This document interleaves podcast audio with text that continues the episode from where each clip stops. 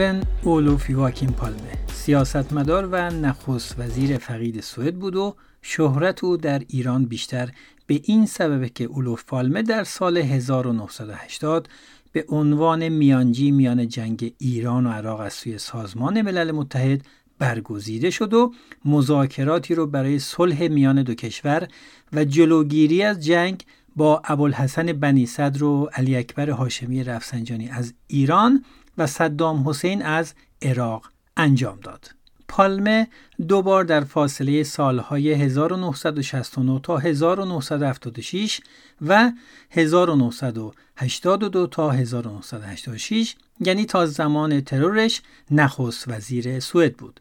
بسیاری در سوئد او رو معمار سیستم خدمات رفاه دولتی این کشور برای همه شهروندان و پدر سوئد مدرن می‌دونند. البته طبیعیه که همه شهروندان سوئد طرفدار افکار پالمه نیستند و نبودند برخی هنوز از عملکردش که باعث افزایش نفوذ سندیکاهای کارگری و افزایش مالیات بر درآمد شد انتقاد می‌کنند.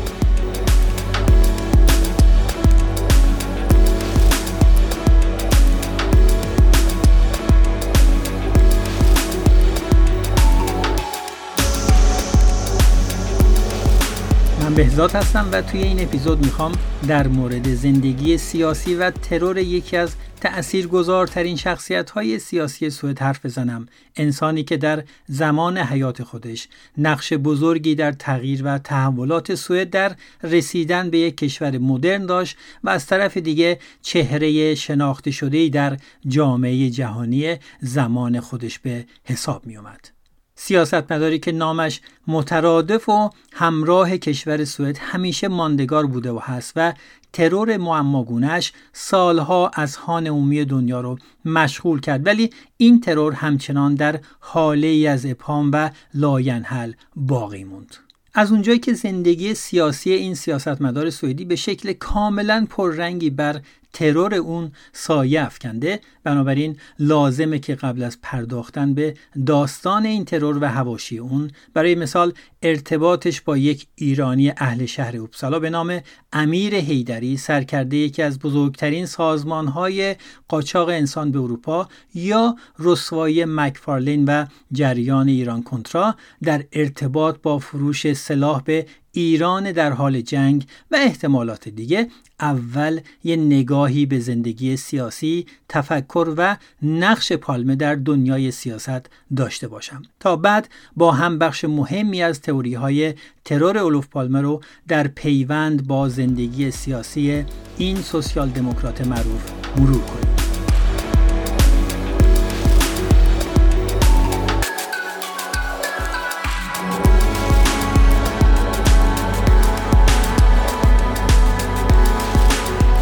پالمه در سال 1927 در یک خانواده محافظه کار و لوتری در منطقه استرمالم استوکهلم متولد شد.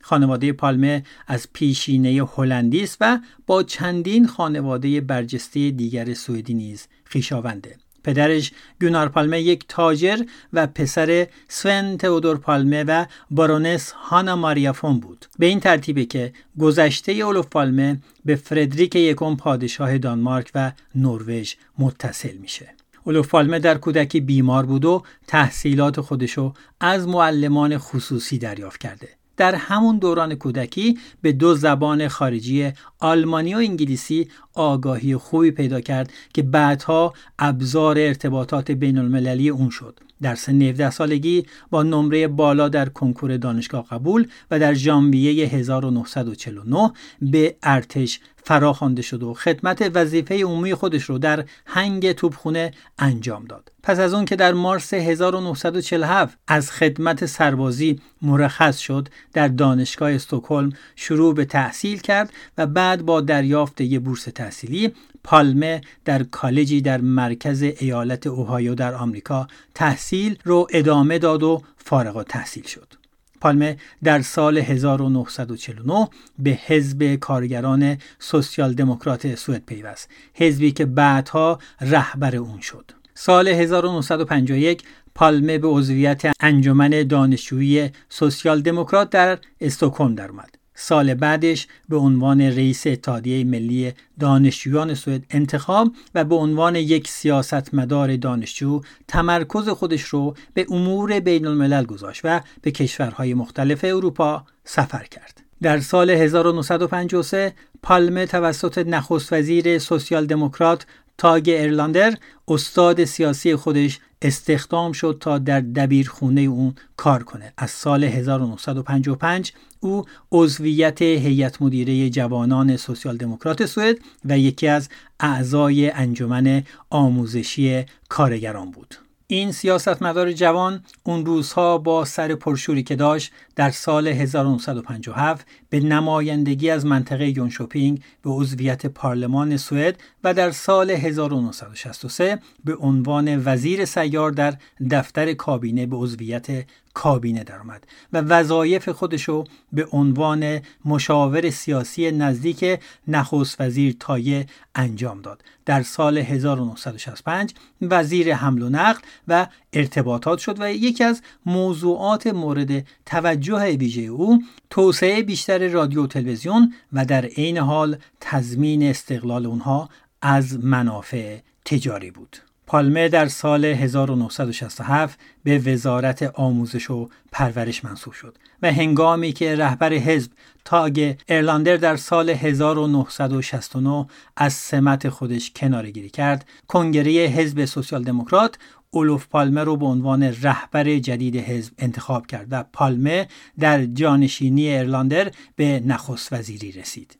پالمه تأثیر عمیقی بر احساسات مردم داشت و در میان چپ ها بسیار محبوب بود. اما اکثر لیبرال ها و محافظه کاران از او دل خوشی نداشتند که دلیلش تا حدی به فعالیت های بین المللی پالمه به ویژه علیه سیاست خارجی ایالات متحده به عنوان پرچمدار لیبرالیسم و تا حدودی به دلیل سبک مناظره های تهاجمی و سریح بود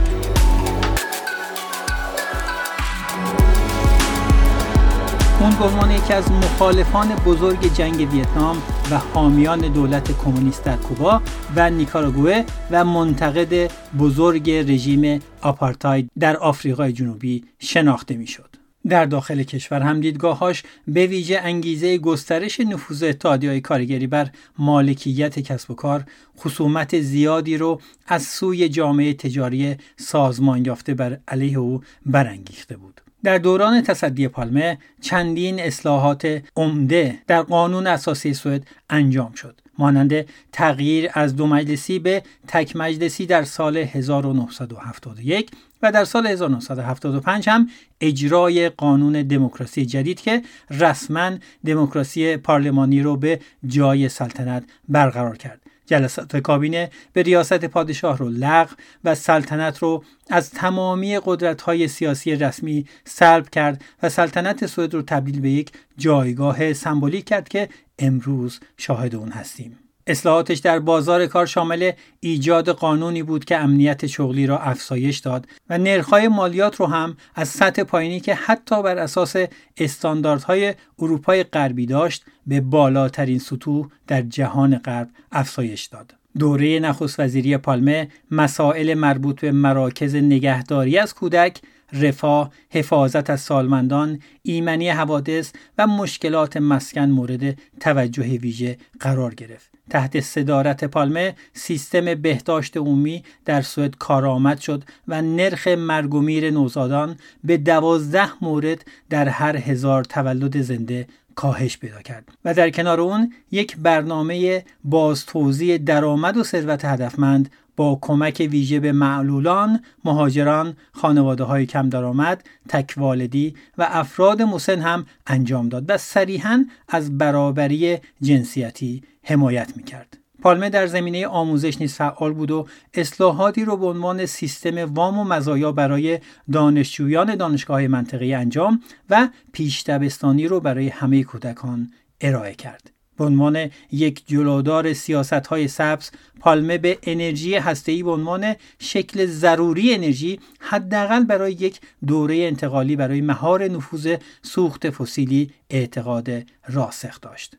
در مباحث سیاست خارجی هم اولوف پالمه از ایالات متحده آمریکا و هم از اتحاد جماهیر شوروی سوسیالیستی انتقاد می‌کرد. او از اشغال چکسلواکی توسط شوروی در سال 1968 به تندی انتقاد کرد و بمباران ویتنام شماری در سال 1972 رو به اردوگاه های مرگ آلمان نازی در جریان جنگ جهانی دوم تشبیه کرد این انتقاد حتی برای مدت کوتاهی سبب سردی روابط آمریکا و سوئد شد اولوف پالمه در سال 1973 به نیویورک تایمز گفت از این موضوع متاسف نیست چون در این دنیا برای اینکه همه بشنوند باید بلند صحبت کرد. من نمی‌توانم در ارتباط با این موضوع ساکت بمانم و برای سکوت کردن زیر فشار قرار نخواهم گرفت. نهایتا اینکه پالمه برای اجرای روح سوسیال دموکراسی و جامعه رفاه در سوئد تلاش و اقدامات زیادی را در کنار همفکران خودش انجام داد. اما سیاست های داخلی و خارجی اولوف پالمه مجموعا سبب شد که طرفداران و مخالفان بسیاری داشته باشه. صاحبان کسب و کارهای کلان و لیبرال های سوئد از برنامه اصلاحات او به سطوح آمده بودند. همزمان انتقادهای سریح او از دولتهای خارجی هم موجب ناخشنودی بخشی از قدرتمندان جهان شده بود.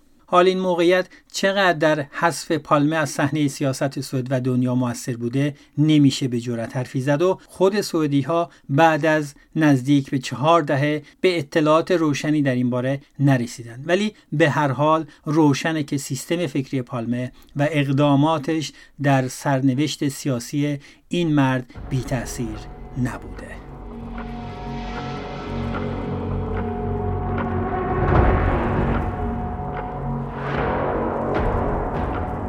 حالا با این مقدمه بیایید یه نگاهی به ترور این سیاستمدار سوئدی داشته باشیم. شب 28 فوریه سال 1986 اولوف پالمه و همسرش به مرکز استکهلم و به گرند سینما میرن تا اونجا به همراه پسرشون به تماشای فیلم برادران موتسارت بنشینن.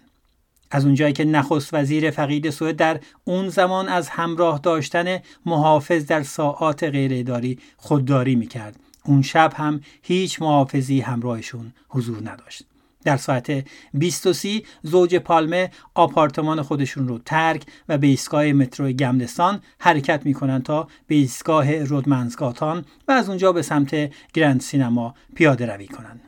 حدود ساعت 21 پسرشون رو به همراه دوست دخترش بیرون از سینما ملاقات می‌کنن. اولوفالمه هنوز بلیت خریداری نکرده بود و تا اون زمان موجودی بلیت ها هم تقریبا تموم شده بود. بنابراین متصدی بلیت با شناختن نخست وزیر می‌خواست که بهترین سندلی ها رو برای او تهیه کنه و سندلی های کارگردان رو به پالمه میفروشه. پس از پایان نمایش دو زوج یعنی اولوف پالمه و همسرش در کنار پسرش و دوست دخترش مدتی بیرون سالن ماندن و گپی زدند اما حدود ساعت 23 و 15 از هم جدا شدند و اولوف و لیسپس همسر پالمه به سمت جنوب در زل غربی خیابان و به سمت ورودی شمالی اسکای متروی هوتوریت حرکت کردند. وقتی به کلیسای آدولف فردریک رسیدن لحظه ای متوقف شدند تا به چیزی در ویترین مغازه نگاه کنند. بعد از کنار مغازه دکوریما که در گوشه خیابان تونلگاتان واقع بود به راه خودشون ادامه دادند.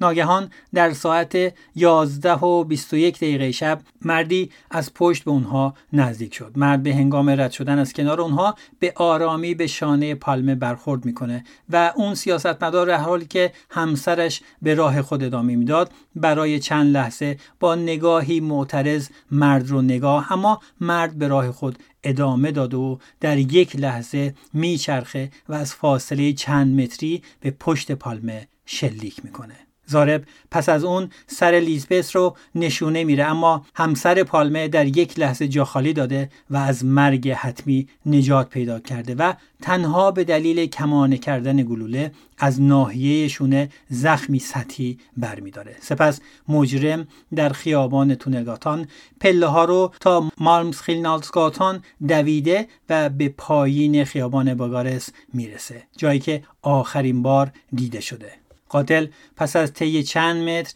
به روی دیوار یک کارگاه رفته و دوروبر خودش رو نگاه می‌کنه. لیزبس رو می‌بینه که در کنار پیکر بیجان همسر خود زانو زده. در یک لحظه اما لیزبس سرش رو بلند می‌کنه و چهره قاتل رو می‌بینه. اما اون مرد بدون اینکه هیجانی به خودش راه بده در سکوت دور میشه. سپس راهش رو عوض کرده و به یک کوچه فرعی پیچیده و در پناه تاریکی ناپدید میشه. از اون شب نزدیک به چهار دهه میگذره. اما قاتل و قاتلان و پشت پرده های این قتل سیاسی همچنان در حاله از ابهام باقی مونده. البته در این مورد تئوری های توطئه زیادی دهان به دهان شده. با این حال اون حمله شبانه به نخست وزیر سوئد در واقع جنایتی بود که در تاریخ قتل‌های سیاسی از برخی جهاد منحصر به فرد به شمار میاد و به اندازه ترور جان اف کندی اهمیت پیدا کرده.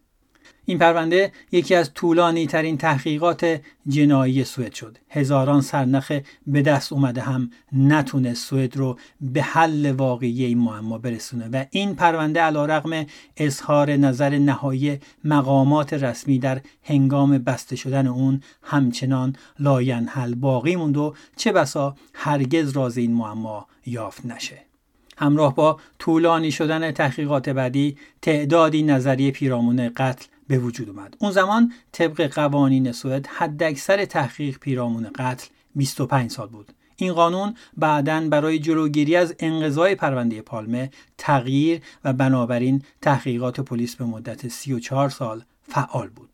از پیکاکا و سازمان آزادی بخش فلسطین گرفته تا سیا و موساد و سرویس اطلاعات و امنیت آفریقای جنوبی تا ایران و گروه های محلی نئونازی در کنار اتحادیه های مخفی و مافیای نظامی و اقتصادی حتی پلیس سوئد از این اتهامات در امان نموندن. که من می‌خوام اینجا ابتدا به طور خاص به دو تا از تئوری هایی که مستقیم به ایران و ایرانیان مقیم سوئد ارتباط مستقیم داره بپردازم و بعد در مورد این دو تئوری و موارد دیگه هم مفصل حرف خواهم زد.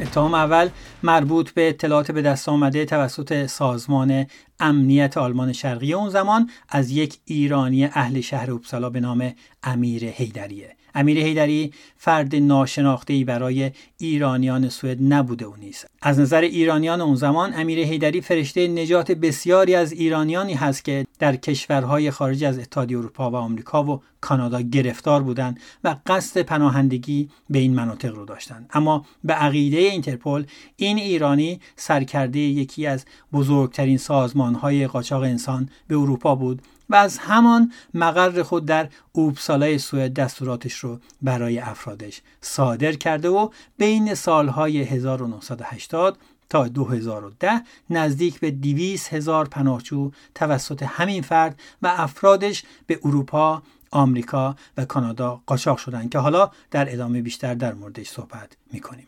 احتمال بعدی در ارتباط ترور پالمه و ایران این بود که برخی معتقد بودند که ترور پالمه با افشاگری های ماجرای مکفارلین و ایران کنترا مرتبطه که نشون می‌داد شرکت هایی در بریتانیا، آلمان، سوئد، بلژیک، هلند، فنلاند، نروژ، ایتالیا، اتریش، فرانسه، اسپانیا و پرتغال در کار تولید و فروش سلاح به ایران بودند. ابوالحسن بنی صد معتقده که اولوفالمه مستقیما به دلیل اطلاعاتش از فروش اسلحه به ایران به قتل رسید که در ادامه اپیزود به تفصیل در موردش توضیح خواهم داد. گفته میشه که اولوفالمه به عنوان میانجی پایان جنگ میان ایران و عراق قصد داشت در این باره تحقیق کنه به ویژه اون که نقش شرکت سوئدی بوفورس نوبل کورت در فروش اسلحه به ایران علنی شده بود و این برای پالمه خیلی گران بود.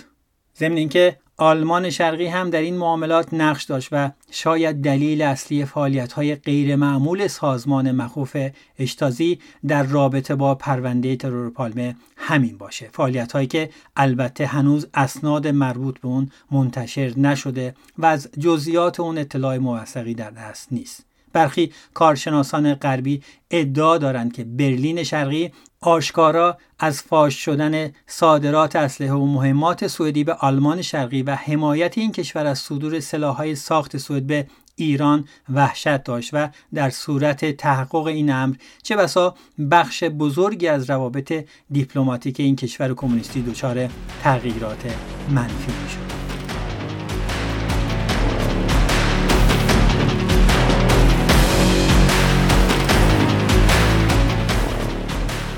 اما اجازه بدید توی پرانتز و خیلی کوتاه در مورد سازمان امنیت آلمان شرقی هم مطالبی رو بگم. وزارت امنیت دولت آلمان شرقی موسوم به سازمان اطلاعاتی این کشور بود که مرکزش در برلین شرقی قرار داشت. اشتازی حدود چهل سال به نظارت و بررسی فعالیت های شهروندان آلمان شرقی مشغول بود. و با استفاده از اطلاعات به دست آمده هر گونه ناآرامی رو در نطفه خفه می کرد. در سال 1989 میلادی اشتازی برای 10 میلیون شهروند این کشور پرونده داشت. اشتازی بیش از 91 هزار افسر داشت و شبکه گسترده خبرچین های فعالش نزدیک به 200 هزار نفر رو شامل می شدن. به ازای هر 63 نفر از جمعیت آلمان شرقی یک نفر با اشتازی همکاری می کرد. ماموران اشتازی وظایف خود را در چارچوب شعار دشمن کسی است که دگراندیش باشد انجام می‌دادند.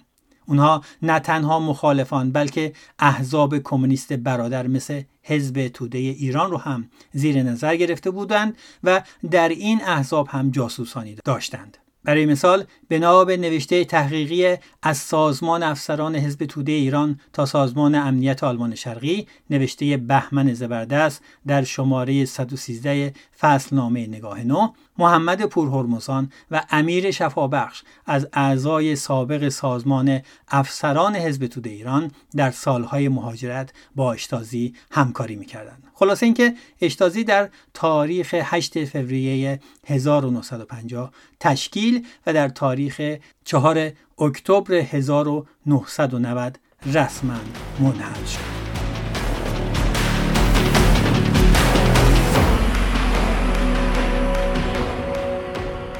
برگردیم سر اصل داستان. چهار روز پس از ترور پالمه اریش میلکه وزیر اشتازی شخصا در استکهلم حاضر شد و اعلام کرد که اونم قصد داره یک کمیسیون تحقیق مستقل در مورد این قتل سیاسی تشکیل بده. کمیسیون ویژه سه نفره تحت ریاست معاون بخش مبارزه با تروریسم اشتازی قرار داشت. این کمیسیون هر روز در مورد تحقیقات و بازجویی های ارگان های امنیتی به رهبر اشتازی گزارش می‌داد. در نهایت کمیسیون ویژه پالمه طی فرمانی خطاب به یکی از بخش های اشتازی که مسئولیت امنیت مرزها رو بر عهده داشت دستور داد که همه رفت آمدهایی که از زمان قتل پالمه از مرزهای مشترک این کشور و سوئد انجام گرفته رو مورد ارزیابی دوباره قرار بده. بدین ترتیب بود که اشتازی کپی مدارک و گذرنامه های نزدیک به سه هزار نفر رو مورد بررسی قرار داد. محدوده این بررسی از اوایل مارس 1986 و مرزهای ورودی از جمله بندر رستوک و فرودگاه برلین شرقی بود.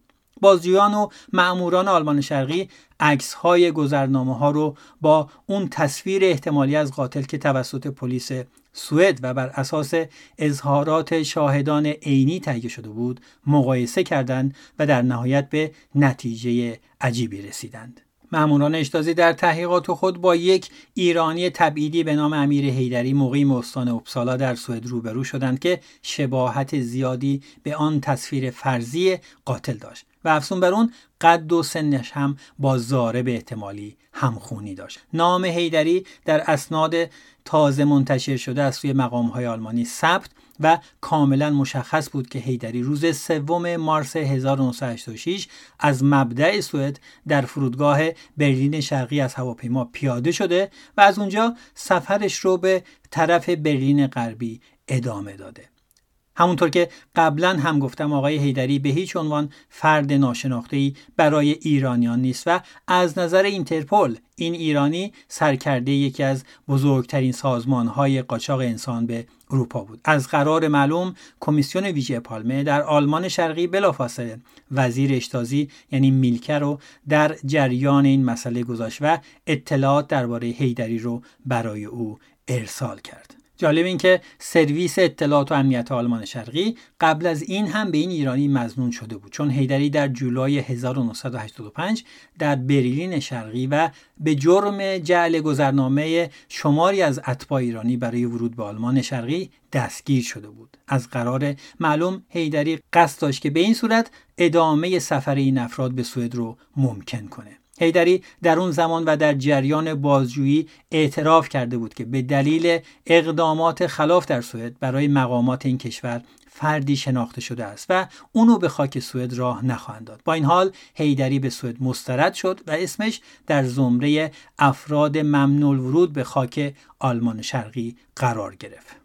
در واقع مقام های نیز این ایرانی تبیدی رو که در برلین شرقی بازداشت شده بود از قبل زیر نظر داشتند. این مسئله چندی بعد و از طریق منابع سوئدی به اطلاع تازی رسید و افزون بر اون ادامه بازجویی مقام های برلین شرقی فاش ساخت که ظاهرا هیدری در یک گروه زیرزمینی مقاومت عضویت داشته. جالب این که این گروه به اصطلاح مقاومت روابط و همکاری های بسیار نزدیکی با مأموران سابق ساواک شاه و همینطور روابطی با سازمان اطلاعات و امنیت آلمان و سازمان سیای آمریکا داشته. کمیسیون ویژه پالمه چنین نتیجه گیری کرد که متهم ایرانی از انگیزه لازم برای قتل پالمه برخوردار بوده. چون با این کار از یسو روابط دوستانه جمهوری اسلامی ایران با دولت سوئد رو خدشدار می‌کرد و از طرف دیگه به نقش میانجیگرانه پالمه در جنگ ایران و عراق پایان می‌داد. همون نقشی که به شدت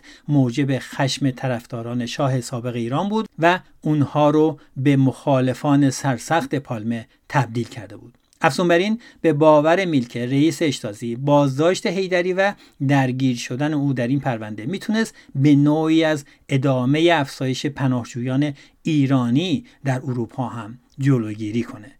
نتیجه اینکه پلیس سوئد در اکتبر 1986 هیدری رو دوباره در محل اقامتش در اوپسالا بازداشت کرد. البته اتهام او نه قتل پالمه بلکه قاچاق اتباع ایرانی و فراهم کردن ورود غیرقانونی اونها به سوئد بود چون مدرکی در مورد ترور وجود نداشت. امیر هیدری با اینکه در خصوص این ترور بازجویی شد ولی هرگز به اتهام قتل اولوف پالمه محاکمه رسمی نشد. او در مصاحبه در یکی از روزنامه های سوئدی ادعا کرد که در شب قتل اولوف پالمه در یک مهمانی جشن تولد در استکهلم حضور داشته و از قرار معلوم شمار زیادی از دوستان ایرانی هیدری نیز این ادعای اونو تایید کرده و به نفع وی شهادت داده بودند. این مرد ایرانی طی سالهای بعد از این ماجرا بارها بازداشت و به اتهام قاچاق انسان به زندان هم محکوم شد. اما در سال 2010 سوئدی ها بالاخره تصمیم گرفتن که هیدری رو از این کشور اخراج کنند هیدری ظاهرا ادعا می‌کنه که به ایران رفته و به زندان میفته و پس از هفت ماه موفق به فرار از ایران میشه. اما بعضی ها معتقدند که هیدری برای زندگی به اروپا برگشته.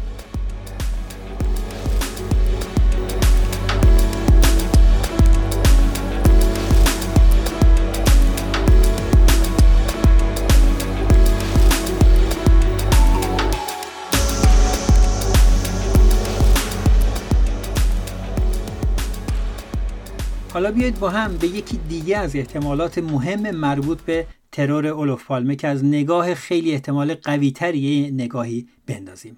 ماجرای ایران کنترا که به ماجرای مکفارلین و ایران گیت نیز معروفه. یک رسوایی سیاسیه که در ایالات متحده آمریکا و در سالهای 1985 تا 1987 اتفاق افتاد. یعنی در دور دوم ریاست جمهوری رونالد ریگان. اصل موضوع این بود که مقامات دولت ریگان به طور مخفیانه با فروش تسلیحات به ایران که در تحریم تسلیحاتی بود کمک نظامی کردند. اونا امیدوار بودند که بدین وسیله آزادی گروگانهای آمریکایی در لبنان رو تضمین کرده و شورشیان کنترای نیکاراگوه رو هم تأمین بودجه کنند. چرا؟ چون تأمین بودجه کنتراها از سوی دولت آمریکا توسط کنگره ممنوع اعلام شده بود. این رسوایی با عملیاتی برای آزادسازی هفت گروگان آمریکایی که در لبنان اسیر اماد مغنیه بودن آغاز شد. این گروه شبه نظامی پیوندهایی با سپاه پاسداران انقلاب اسلامی داشت. طرف ایرانی باید قول می‌داد هرچه در توانشون باشه رو برای آزادسازی گروگانهای آمریکایی انجام بده و در مقابل برنامه‌ریزی شده بود که از انبارهای سلاحهای اسرائیل تسلیحاتی رو به ایران ارسال کنند و آمریکا به جاش انبارهای تسلیحات اسرائیل رو از نو تأمین کرده و پول اونو از اسرائیل دریافت کنه. سرگرد اولور نورس از شورای امنیت ملی ایالات متحده آمریکا در اواخر 1985 اصلاحاتی در نقشه این عملیات تعبیه کرد که طبق اون بخشی از اواید حاصل از فروش این معاملات سلاح با ایران برای تأمین بودجه مخالفین جبهه آزادی بخش ملی ساندینیسا که همون کنتراها بودند در نیکاراگوه خرج بشه. چون همونطور که گفتم راه قانونی برای حمایت از کنتراها از طرف آمریکا وجود نداشت. حالا داستان این بازی های سیاسی از چه قرار بوده؟ ایران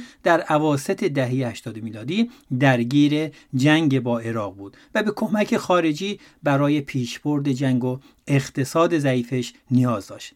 به علاوه ارتش ایران در پیش از انقلاب 1357 به شکل وسیعی مسلح و وابسته به سلاحهای آمریکایی بود و این نیاز ایران به تجهیزات آمریکایی رو دوچندان می‌کرد. اما پس از بحران گروگانگیری در سفارت ایالات متحده آمریکا در تهران جیمی کارتر رئیس جمهور وقت آمریکا ایران رو در لیست تحریم تسلیحاتی قرار داده بود. همچنین از ژانویه 1984 آمریکا ایران رو به فهرست حامیان دولتی تروریسم اضافه کرده بود که از این طریق نیز مشمول تحریم های از جمله تسلیحاتی آمریکا و متحدانش می‌شد. از طرف دیگه رونالد ریگان رئیس جمهور وقت آمریکا امید داشت تا با کمک ایران های آمریکایی در لبنان رو آزاد کنه. ضمن اینکه در این زمان آمریکا میترسید که یک ایران ضعیف به راحتی به دامان شوروی کمونیستی بیفته. از طرف دیگه پس از اجرای چند عملیات نظامی موفقیت آمیز از سوی ایران بین سالهای 1361 تا 1364 که از آزادسازی خرمشهر آغاز و تا تصرف فاو ادامه داشت سیاستمداران نسبت به شکست عراق توسط ارتش ایران بیمناک و ادامه روند جنگ رو به نفع ایران می‌دیدند. از طرفی ایران هم کویت رو به دلیل در اختیار عراق قرار دادن جزیره بوبیان به عنوان پایگاه موشکی تهدید کرد و باعث نگرانی سران کشورهای حاشیه خلیج فارس شد. از این رو بود که رونالد ریگان جورج بوش پدر رو سه ماه پس از تصرف فاو به منطقه خاورمیانه فرستاد تا با سران کشورهای عرب منطقه ملاقات کنه. پس از پایان مذاکرات بود که آمریکا و عرب به این نتیجه رسیدند که ادامه حمایت از صدام حسین کمکی به پیروزیش در جنگ نمی‌کنه. و بهتر اینه که صدام اقدام به مصالحه با ایران و به این ترتیب از نفوذ بیشتر ایران در منطقه جلوگیری کنند. بنابراین مذاکرات برای آینده حکومت ایران بعد از روح الله خمینی و روی کار آوردن جناح میانه رو در دستور کار معاملات پنهانی آمریکا ایران قرار گرفت.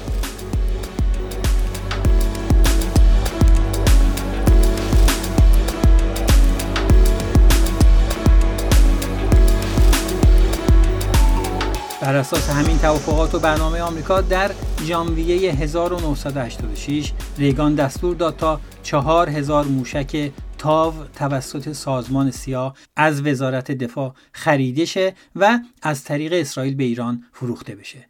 در این زمان ریگان رابرت مکفارلین مشاور پیشین امنیت ملی رو برای نزدیک شدن بیشتر به ایران و مذاکره با جناهای میانه رو ایران از جمله هاشمی رفسنجانی و طرفداراش به ایران فرستاد. این روابط تا ماه نوامبر ادامه داشت تا زمانی که توسط یک روزنامه لبنانی فاش شد. قضیه هم از این قرار بوده که بعد از کمتر از یک سال معاملات پنهانی ایران و آمریکا هیئتی در تاریخ 25 می 1986 یعنی 4 خرداد 1365 جهت مذاکرات وارد تهران شدند که عبارت بودند از الیور نورس رابرت مکفارلن تحلیلگر سازمان سیاه و مشاور امنیت ملی رئیس جمهور ایالات متحده آمریکا جورج کیو از مقامات شورای امنیت ملی، هوارد تیچر مسئول تحویل پول به شورشیان نیکاراگوه و امیرام نیر یکی از مأموران سرویس امنیت اسرائیل.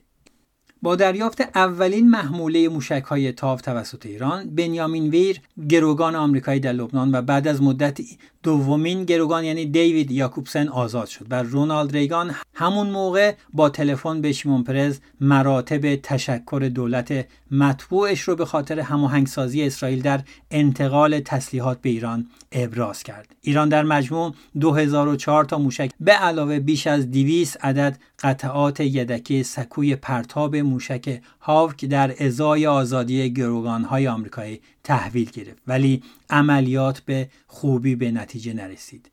سه آمریکایی دیگه در طی همین دوره یعنی آزادی گروگانهای آمریکایی به گروگان گرفته شدند و این باعث بروز مشکلات متعددی برای رسیدن سلاح به ایران و در نهایت باعث ایجاد بیاعتمادی طرفین معامله و به نوعی توقف همکاری شد. کار به اینجا ختم نمی‌شد چرا که همه این اتفاقات سیاسی پشت پرده و مثلث همکاری بعد از برملا شدن رسوایی هایی رو در هر سه کشور آمریکا، ایران و اسرائیل به وجود آورد که هر یک جداگانه شرایط سیاسی سه کشور ایران، آمریکا و اسرائیل رو تحت تأثیر قرار داد.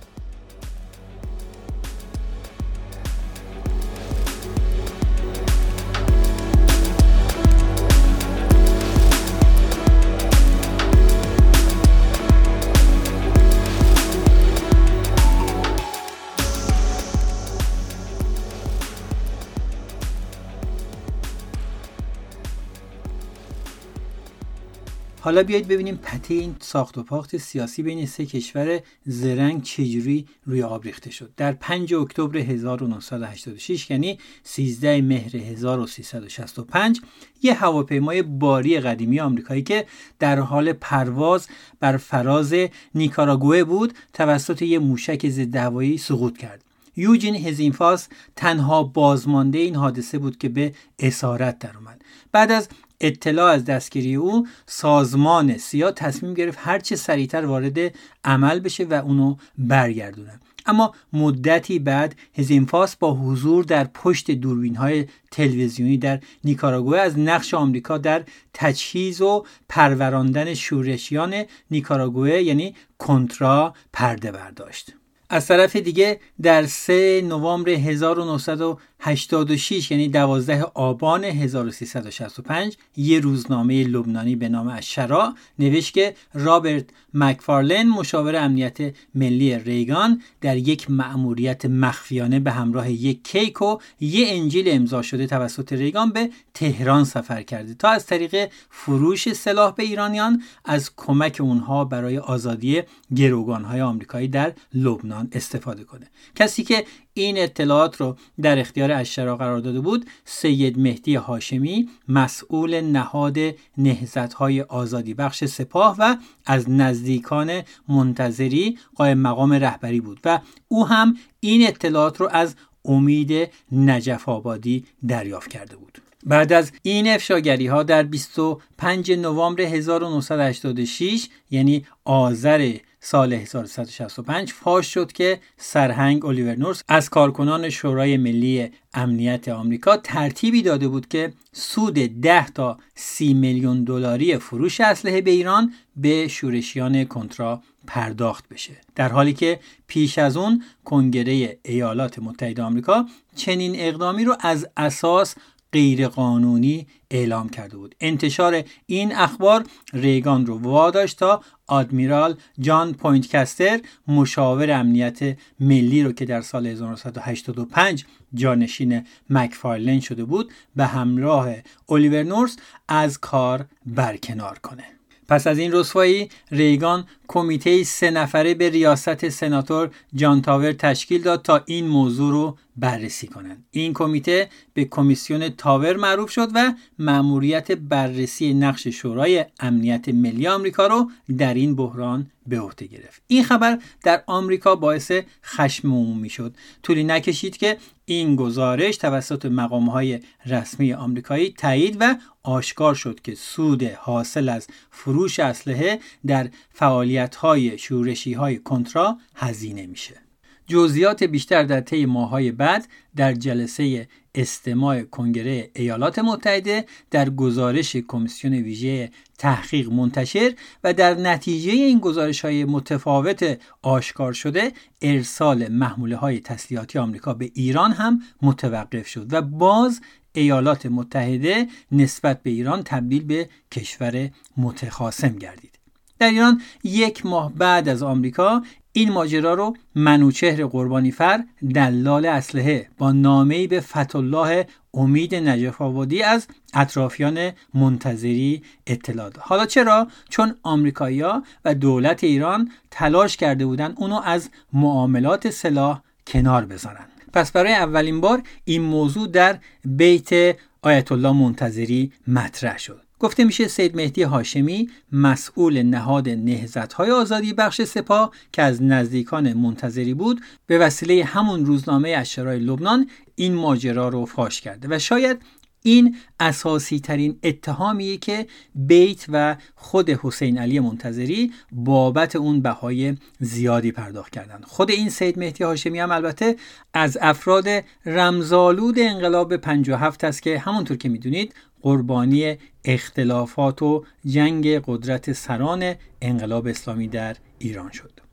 ماجرای مکفارلین در خاطرات حسین علی منتظری در صفحات 587 و 607 و همچنین نامه های منوچهر قربانیفر به محسن کنگرلو که به عنوان مشاور امنیتی میر حسین موسوی فعالیت می‌کرد و از عناصر کلیدی ماجرای مکفارلین بود به همراه سند در پیوستای 130 و 131 خاطرات حسین علی منتظری و منابع دیگه مفصل اومده و خوندن اون رو شدیدن به همه توصیه می‌کنم. به دنبال انتشار گزارش از شرا هاشمی رفسنجانی که اون زمان رئیس مجلس شورای اسلامی بود با توصیه خمینی فردای اون روز در مراسم 13 آبان در سفارت سابق آمریکا به تشریح سفر مکفارلین و همراهانش به ایران پرداخت. ولی اعتماد بیچون و چرای مردم به اقدامات خمینی موجب جلوگیری از اعتراضات مردمی در ایران و به نوعی سرپوش گذاشتن به این رسوایی شد. ولی باز با این حال برخی رجال سیاسی مخالف نارضایتی خودشون رو با این مسئله اعلام کردند که بیشتر جنبه درگیری لفظی درونی خود نظام بود. اسرائیل هم در این خصوص در وضعیت مشابهی قرار داشت و این ماجرا در اسرائیل نیز موجب جنجال بسیاری شد که در دهم دسامبر همون سال شیمون پرز در دفاع از شرکت اسرائیل در ماجرای ایران کنترو مجبور به پاسخگویی شد. کار به جایی رسید که در 22 مارس 1987 و پس از گذشت دو سال از ماجرا مکفارلن با خوردن تعداد زیادی قرص والیوم دست به خودکشی زد اما این خودکشی ناموفق بود و وی جان سالم به در برد. حالا بعد همه این داستانهای پشت پرده سیاسی طبیعی بود که اولوف پالمه به خاطر نقش میانجی که از سوی سازمان ملل داشت در جریان اطلاعات وسیعی در این مورد قرار گرفته و گفته می‌شد که قصد جدی داشت که در این باره تحقیق کنه. به ویژه اینکه علاوه بر برملا شدن نقش دهها کشور و شرکت در فروش اسلحه به ایران نقش شرکت سوئدی بوفورس نوبل کورد در فروش اسلحه به ایران علنی شده بود و این موضوع بیش از پیش حساسیت پالمه رو برانگیخته بود. لکن اولوف پالمه هرگز نتونست این تحقیق رو به نتیجه برسونه و ترور شد.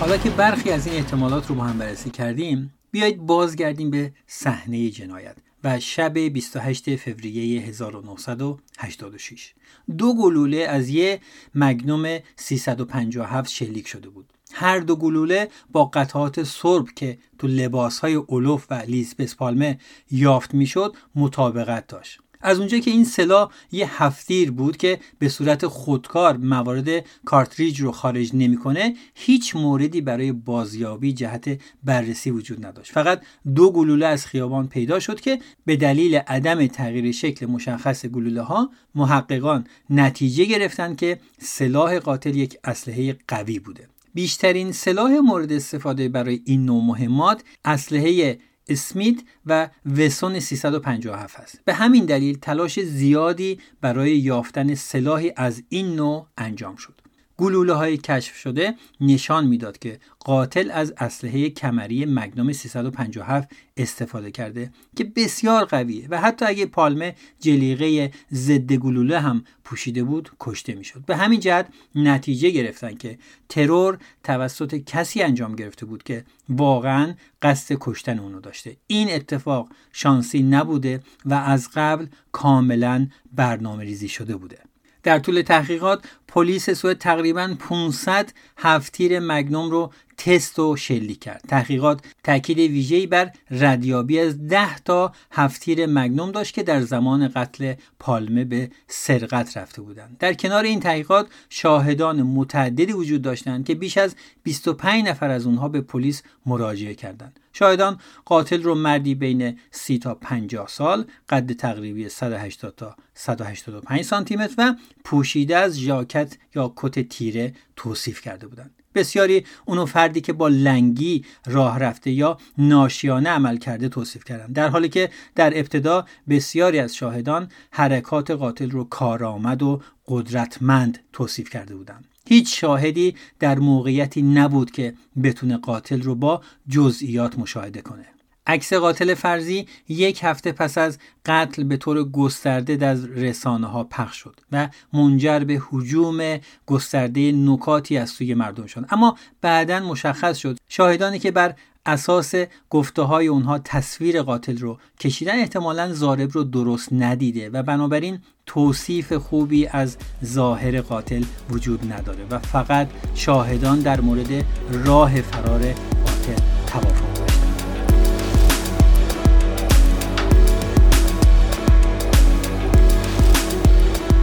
تحقیقات ادامه پیدا کرد و در این مورد تئوری های مختلفی ارائه می شد. نظر اولین بازپرس ارشد پرونده این بود که یک نفر از چریک های پیکاکا یعنی همون حزب کارگران کردستان با این قتل ارتباط داره این گروه درگیر مبارزه چریکی علیه ترکیه بود و دولت آقای پالمه به تازگی اون رو یه گروه تروریستی اعلام کرده بود عبدالله اوجالان رهبر پکاکا به دست داشتن در ترور اولوف پالمه متهم شد. ولی پس از اینکه در سال 1987 از یورش به کتابخانه که پایگاه این گروه محسوب می‌شد هیچ مدرکی دال بر ارتباط پکاکا با قتل اولوف پالمه به دست نیومد. بازرس ارشد مورد بس ناچار به استعفا شد. ضمن اینکه 15 سال بعد هم در آوریل سال 2001 تیمی از افسران پلیس سوئد برای مصاحبه با رهبر پکاکا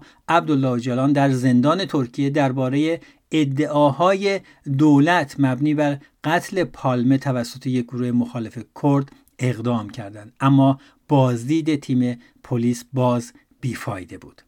در سال 2007 ادعاهای جدیدی مربوط به همدستی پیکاکا در ترور پالمه در جریان تحقیقاتی که تا تاریخ اکتبر 2008 ادامه داشت در رسانه های ترکیه ظاهر شد. روزنامه ترکیه چندین بار ادعا کردند که پیکاکا قتل رو پذیرفته. اما پیکاکا همیشه این ادعا رو رد کرد. بعدها پیکاکا گفت که نشانه محکمی وجود داره که طرف ترکیه سعی داره با استفاده از قتل اولوف پالمه این سازمان رو بیاعتبار کنه. همچنین بسیاری از سازمان های کردی بر این باورند که ادعاهای اولیه فقط تبلیغات دولت ترکیه بوده.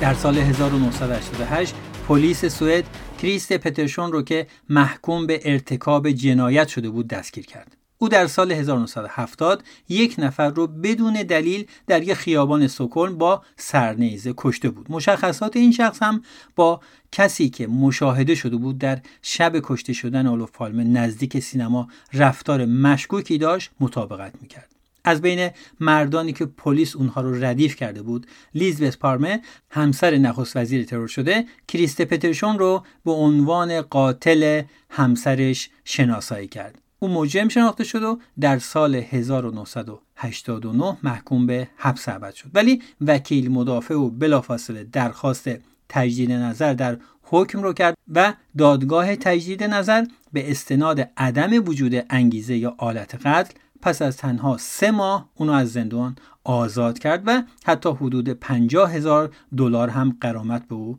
پرداخت. پترشون البته در سال 2004 فوت کرد. طبق یه برنامه مستند که در فوریه 2006 از کانال تلویزیون دولتی سوئد اسوته پخش شد همکاران پترشون ادعا کردند که او به نقشش در قتل به اونها اعتراف کرده. گفته میشه پترشون قصد کشتن یه فروشنده مواد مخدر رو داشته که شبها به طور معمول در همون خیابان راه می‌رفته و از نظر ظاهری و لباس شباهت زیادی به پالمه داشته. ترومای جمعی و وسواس فکری سوئدی ها نسبت به ترور اولوف پالمه موجب مطرح شدن چندین تئوری دیگه درباره قتل او شد.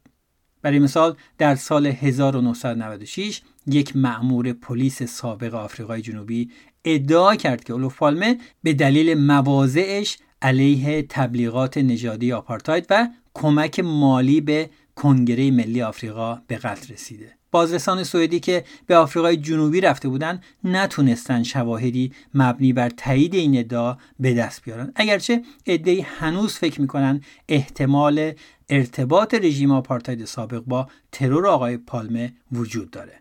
از طرفی استیگلارشون نویسنده کتاب دختری با خالکوبی اجده چندین سال رو صرف بررسی این قتل کرد. تا قبل از مرگش در سال 2004 تئوری ارتباط قتل آقای پالمه با آپارتاید رو منتفی ندونسته بود. چون در 21 فوریه 1986 یک هفته قبل از این ترور پالمه یک سخنرانی در پارلمان سوئد علیه آپارتاید انجام داد. در این گردهمایی صدها هوادار ضد آپارتاید و همچنین رهبران و مقامات کنگره ملی آفریقا و جنبش ضد آپارتاید مانند الیور تامبو هم حضور داشتند. توی این سخنرانی پالمه گفته بود که آپارتاید قابل اصلاح نیست و باید لغو شود.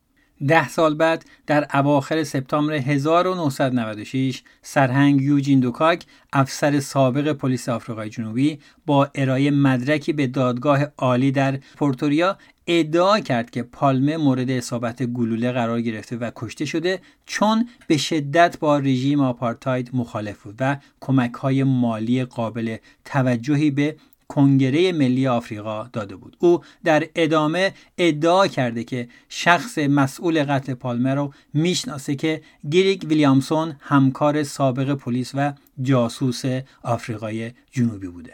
حتی در یک برنامه تلویزیونی سوئدی به اسم Efterlyst در تاریخ 8 سپتامبر 2010 مجری برنامه از تومی لینستروم یعنی رئیس گروه تحقیقات جنایی پرسید که چه کسی قاتله او بدون تردید به عنوان مظنون شماره یک به آپارتاید آفریقای جنوبی اشاره کرد و گفت انگیزه این ترور متوقف کردن پرداخت هایی بود که دولت سوئد مخفیانه از طریق سوئیس به کنگره ملی آفریقا پرداخت.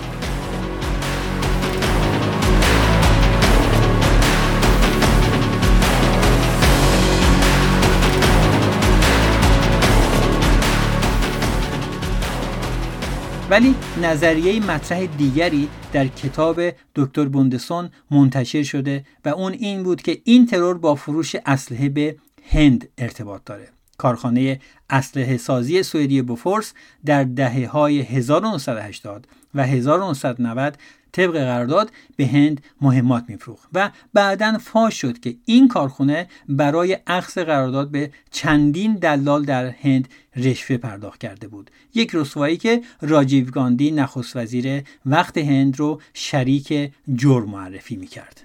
کتاب بوندسون با دقت تمام ترور و پیامدهای اون رو بازآفرینی کرد و اظهار داشت که پالمه از دوستی خود با راجیو گاندی برای تامین اعتبار معامله حدوداً 8.5 میلیارد کرونی سوئد برای شرکت تسلیحاتی سوئدی بوفورس برای فروش خمپاره انداز به هند استفاده کرده. با این حال پالمه نمی‌دونست که پشت سر او بوفورس با یک شرکت سایهدار به نام آ سرویس مشارکت می‌کنه. به طور اسمی این شرکت در گیلدفورد انگلیس مستقر بود و در نهایت اینکه به ظاهر پالمه برای انعقاد معامله به مقامات دولت هند رشوه میده. ولی ترور میشه و بعدها این معامله به اسم رسوایی بوفورس شهرت مییابه.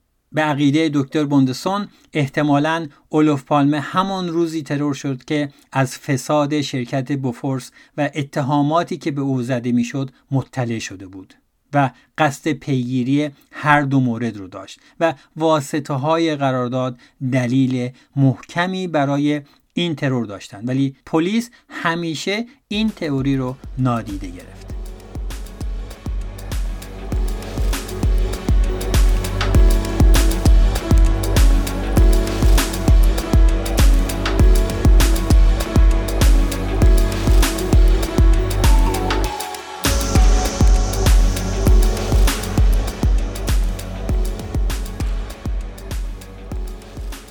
داستان همچنان ادامه داشت در سال 2018 توماس پترشون روزنامه‌نگار و محقق ابتدا مجموعی از مقالات رو در مجله سوئدی فیلتر و بعدا کتابی با عنوان قاتل غیر محتمل بر اساس تحقیقات طولانی مدت در مورد قتل پالمه منتشر کرد. پلیس در سال 2018 به بررسی این نظریه پرداخت که رد اون به مردی به نام استیگ انگستروم می رسید.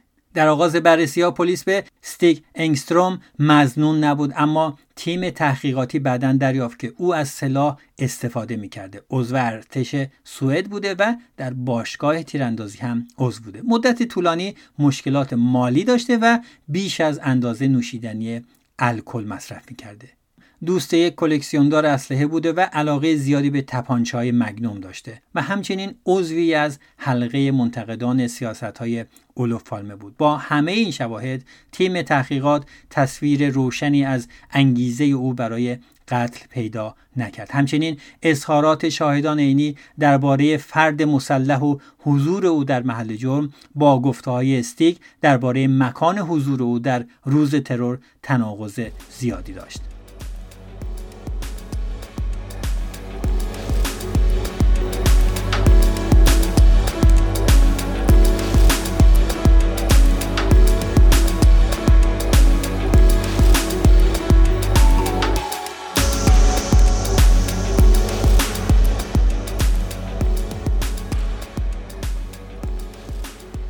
در نهایت پس از بیشتر از سه دهه از ترور نخست وزیر سوئد در ده ژوئن سال 2020 دادستانی سوئد اعلام کرد هویت قاتل اولوف پالمه این طراح گرافیک یعنی استیگ انگستروم معروف مرد اسکاندیایی هست استیگ کارمند شرکت بیمه به نام اسکاندیا بود که در روز قتل تا دیر هنگام در آن کار می‌کرد و با محل قتل فاصله کمی داشت. البته در زمان اعلام نتیجه دیرهنگام ستیگ انگسترومی وجود نداشت چرا که اون در سال 2000 خودکشی کرده بود و به این ترتیب پرونده قتل نخست وزیر اولف پالمه مختوم اعلام شد. ضمن اینکه شواهد فنی موجود نبود و بازرسان هرگز تصویر روشنی از انگیزه او برای کشتن پالمه پیدا نکردند. دادگاه سوئد دلیل تصمیم به افشای نام قاتل رو مرگ او اعلام کردند. اعتقاد برخی بر اینه که از انگستروم تنها برای پایان دادن به داستان و معرفی قاتل استفاده شده چون او خیلی کوتاه قد بود در حالی که قاتل قد بلند و قوی بود علاوه بر این انگستروم پیش یا پس از ترور اولوف پالمه مرتکب قتلی نشده بود بر ترتیب مقام های ارشد غذایی در سوئد با نام بردن از یک فرد قاتل اولوف پالمه سیاستمدار و نخست وزیر سالهای دور این کشور رو معرفی کردند. ولی شکی نیست که حتی اعلام رسمی مقام های ارشد غذای سوئد در شناسایی قاتل آقای پالمه برای التیام وضعیت عدم قطیتی که سالهاست ادامه یافته کافی نشد و این زخم همچنان باز است. هرچند پرونده اون بسته شده و به این ترتیب واقعیت ها در مورد قتل اولوف پالمه نخست وزیر سالهای دور سوئد همچنان در حاله ای از ابهام باقی ماند و چه بسا باقی خواهد ماند. این اپیزود به زندگی سیاسی و ترور اولوف پالمه پدر سوئد مدرن اختصاص داشت. اگر مورد توجهتون قرار گرفت خواهشم اینه که اون رو برای دیگران هم ارسال کنید. شاد باشید.